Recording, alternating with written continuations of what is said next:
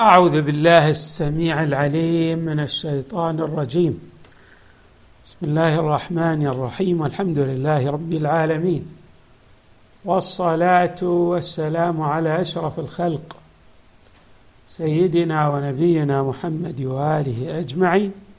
الطيبين الطاهرين. قال الله تعالى إلا أن تكون تجارة حاضرة تديرونها بينكم. فليس عليكم جناح ألا تكتبوها وأشهدوا إذا تبايعتم. ولا يضار كاتب ولا شهيد. وإن تفعلوا فإنه فسوق بكم. واتقوا الله ويعلمكم الله والله بكل شيء عليم. صدق الله العلي العظيم.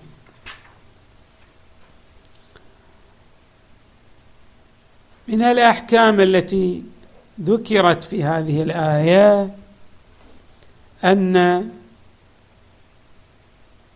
بعض المعاملات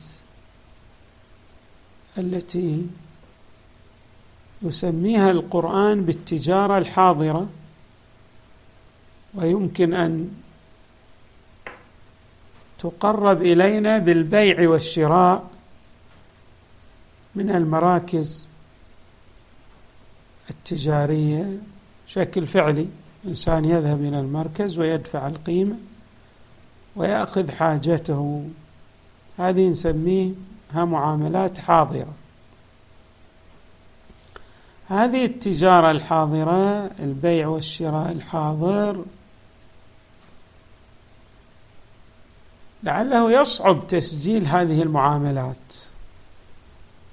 وإن كان في هذه الأيام يعني أصبح تسجيل هذه المعاملات من الإمكان بمكان كما يعبر يعني تدفع الثمن الكترونيا وتصدر لك بطاقة إنك اشتريت السلعة الفلانية ومسجل فيها. فحتى الأشياء الصغيرة بات الحصول عليها بالمال خصوصا من طريق يعني البطاقات هذه. بطاقات التي يحصل عليها من البنك وفيها رصيد ويشتري بها. فيصبح كتابة ما اشتراه من السلعة وأنه دفع المال أيضا من ضمن المعاملات الموثقة. ولكن الله تبارك وتعالى يستثني أي يبين للمكلفين بأن هذا النمط من التجارة الحاضرة المتداولة يعني لا جناح على الإنسان أن يشتري ويبيع دون تدوين وتسجيل هذه المعاملات التي يكثر التداول فيها. فليس عليكم جناح ألا تكتبوها. لكن هناك قسم من هذه التجارة التي قد تندرج أو يندرج شيء منها أو شأن من شؤونها في التجارة الحاضرة وهو ما يمكن أن نسميه ببيع السلف والسلم. إما أن تدفع الثمن ويأتيك بالسلعة هذا صاحب المركز يمكن ما يوجد عند السلعة تدفع له الثمن ويأتيك بالسلعة بعد فترة مثلا بعد يوم أو يومين. وكذلك أيضا قد أنت تدفع له السلعة تبيع له مثلا كذا كرتون مثلا من ال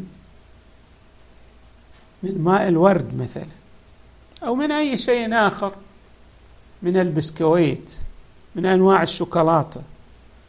ولكن لا تستلم الثمن إلا بعد مدة. في قيل في بيعي السلف والسلم بالإمكان طبعا إذا كانت المعاملات بسيطة لا يشهد عليها ولكن قد تكون فيها ماذا؟ لها قيمة يعتد بها وما نطلق عليه بالقيمة المعتبرة.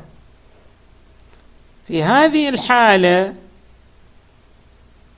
حري بالمتبايعين في بيعي السلف والسلم أن يشهدوا أو أن يشهد على هذه المعاملة واشهدوا إذا تبايعتم من الأهمية بمكان الاشهاد على هذين النوعين من البيع بيعي السلف والسلف.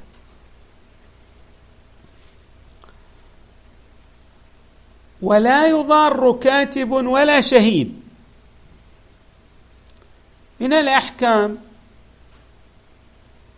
التي يوضحها يوضحها الحق تبارك وتعالى أنه لا يسوغ ولا يجوز لمن شهد عليه أو شهد في حقه لا يجوز الإضرار بالكاتب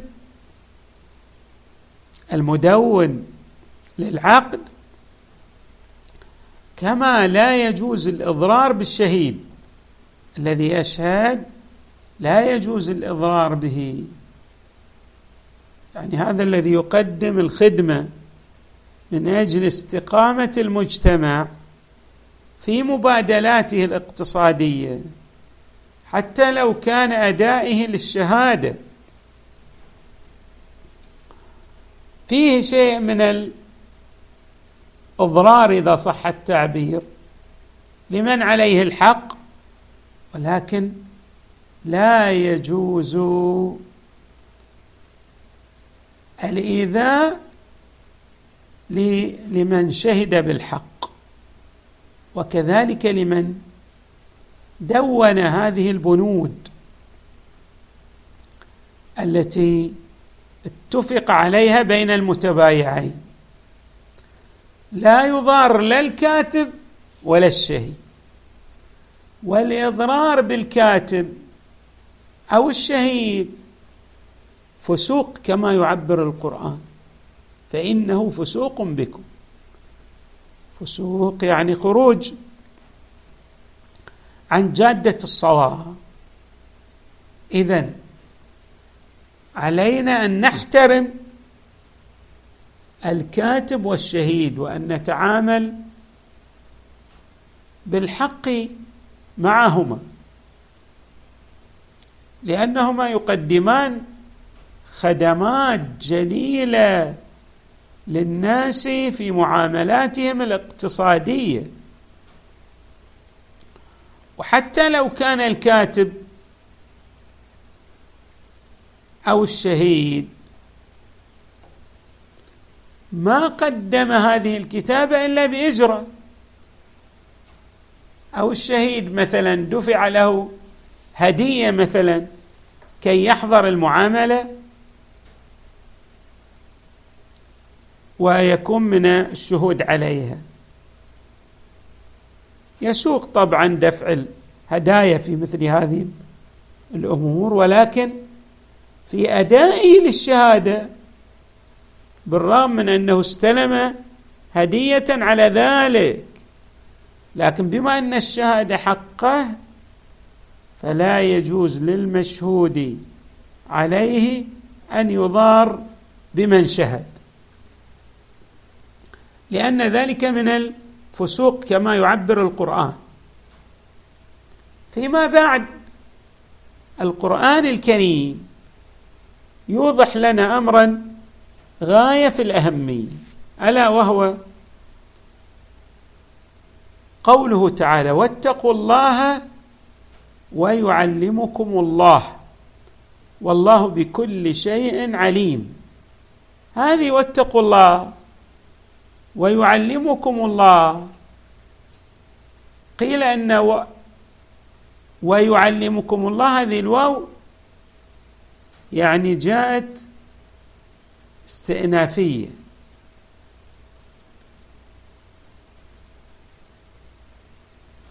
هناك أمر بتقوى الله وهناك بيان بأن هذه الأحكام الشرعية التي يتلقاها المكلفون في كتاب الله هي أحكام جائية بتعليم من عند الله تبارك وتعالى لأن الله تعالى محيط بالأشياء عليم بها حكيم عارف بما يصلح به أمر الإنسان كفرد أو أمر الإنسانية جمعاء. فقوله تعالى ويعلمكم الله هذا استئناف. جاء ليبين ليبين أن هذه الأحكام الشرعية إنما هي تعاليم من عند الله تبارك وتعالى في مصلحة المكلفين لأن الله هو العالم بما يصلحهم إذ هو بكل شيء عليم. هذا المعنى ذهب إليه السيد الطباطبائي يرحمه الله في ميزانه. المعنى الثاني لقوله تعالى واتقوا الله ويعلمكم الله والله بكل شيء عليم. كأنه يريد أن يفصح عن أن تقوى الله تبارك وتعالى من خلال الالتزام بأحكامه الشرعية توجب للإنسان نورا علما. علما. ما هو هذا العلم؟ العلم يراد به شنو؟ تارة يراد به المعرفة وتارة يراد به البصيرة.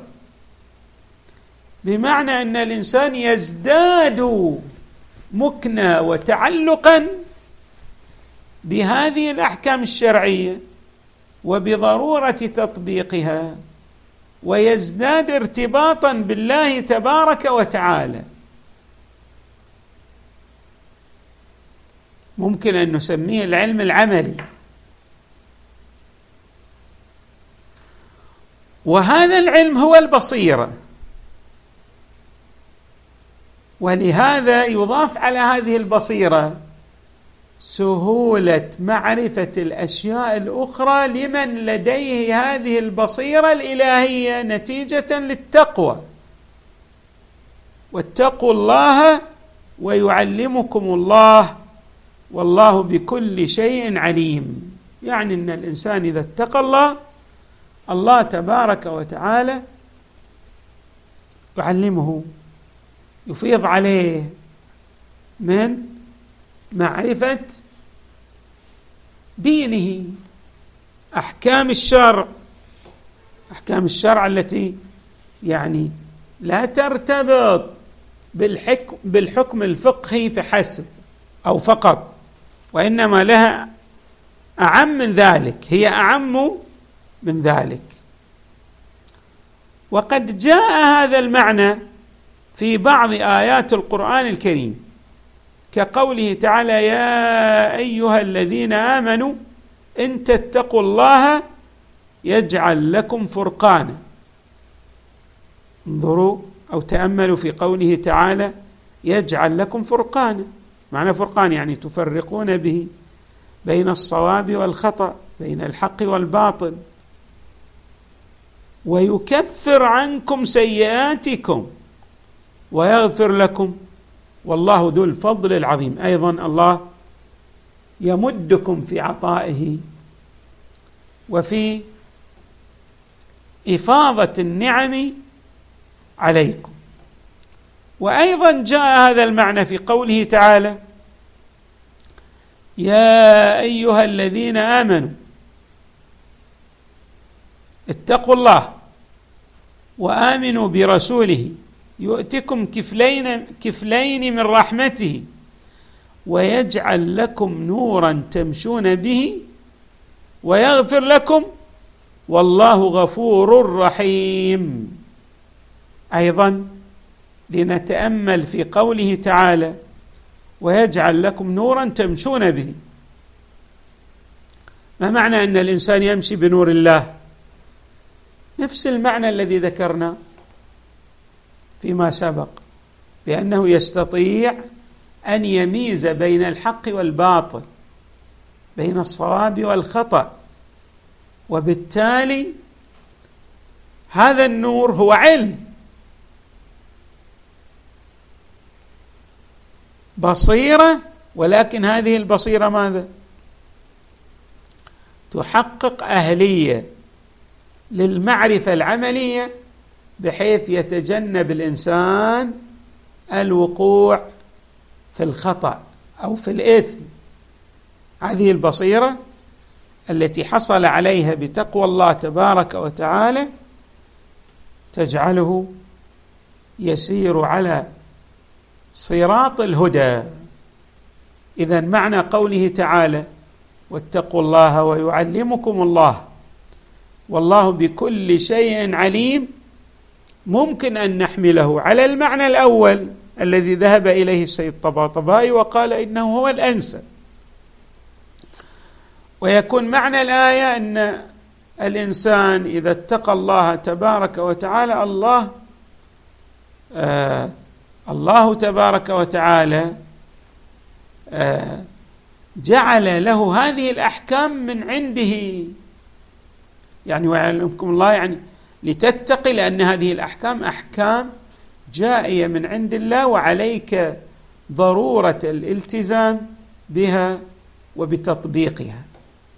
أما المعنى الثاني لا فهو إشارة كما عبرنا إلى البصيرة إلى العلم العملي إلى النور الذي يستطيع الإنسان به أن يفرق بين الحق والباطل.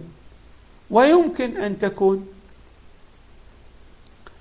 الآية المباركة يعني تريد كلا المعنيين لا مانع من ذلك. القرآن الكريم له ظاهر وهو أيضا في ظاهره يستبطن معان عميقة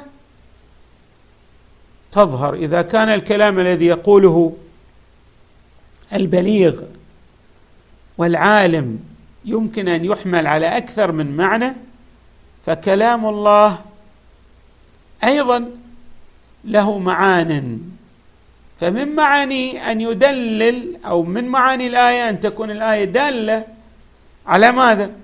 على أن هذه الأحكام هي أحكام إلهية ولا بد من تطبيقها لمن اتقى الله تبارك وتعالى ومن معاني الآية أن تكون الآية يعني تفصح عن معنى أن تقوى الله تعالى موجبة للنور وللهداية وللمعرفة. وكلما اتقى الله الإنسان وانشرح صدره للإيمان كلما ازداد بصيرة وازداد عمقا واستطاع أن يفقه الأمور من حيثياتها المختلفة. وهو ما يسمى يعني بالبصيرة كما ذكرنا أو بالحكمة أو بالنور الإلهي. نعم. قد وردت روايات تفصح عن هذا المعنى أنه من أخلص لله أربعين يوما آه، اجرى الله الحكمة على لسانه. وماذا؟